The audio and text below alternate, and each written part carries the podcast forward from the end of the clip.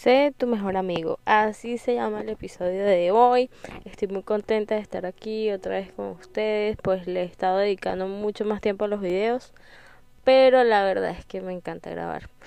Prefiero, bueno, me gustan los dos. La verdad que es muy difícil decidir. Pero el grabar en audio es como que una sensación más íntima con ustedes. Así que comencemos. Bueno, yo les he contado por acá que yo pasé un episodio de mi vida mm, bastante oscuro, tenía eh, problemas psicológicos, me sentía en un hueco, me sentía muy mal. Y parte de esta depresión que me dio hace unos años, eh, yo se lo atribuyo a lo que es la comparación, a ver a todo el mundo, a usar tanto las redes y mirar hacia los lados y no ver hacia mí, o sea, no ver realmente lo que yo quería, sino que compararme a tal edad yo debería hacer esto. Eh, el deber ser, por decirlo así, que no era mi felicidad, pero yo me sentía muy frustrada. Entonces recuerdo que en ese momento yo, siendo tan infeliz, pues únicamente me criticaba, me decía cosas que ni a un desconocido le diría, y creo que esto es súper común.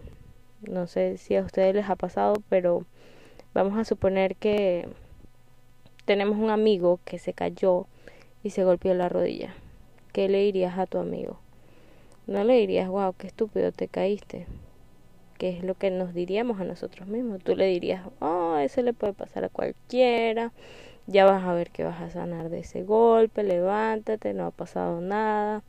Ya te vas a sanar. Pero si nos caemos nosotros, ay, qué tonto, cómo me tropecé, cómo pude hacer eso. Pues lo mismo pasa con todas nuestras etapas en la vida. Nos vemos en el espejo y que resaltamos nuestros defectos. Entonces, se me ocurrió hacer este episodio y contarles este ejercicio que es ponerte frente al espejo y decirte cosas que te gustaría que otros te dijeran a ti, ya sea tu pareja, tus padres, tus amistades, quien sea. Por ejemplo, a mí siempre me había gustado, me hubiese gustado que me dijeran, estoy orgulloso de ti. Pues decírtelo al espejo es mágico. Estoy orgulloso de lo que has logrado. Todo eso puedes hacer una lista, te doy muchas ideas. Eh, otra puede ser, me encanta lo que haces, me gusta cómo vas progresando, me gusta cómo te ves físicamente. Me encanta tu piel, me encanta tu cabello, te amo. Date un abrazo a ti mismo. Es mágico este ejercicio, wow. Es súper porque el abrazo pues activa la dopamina, pero no necesitamos de otra persona para hacerlo. Es realmente muy bueno quererte de esa manera, eh, decirte te amo al espejo, estoy orgulloso de ti, como les dije, creo en ti, esto es muy importante, porque creo que si son personas creativas o tienen una idea diferente, la persona que primero va a creer en ti eres tú mismo.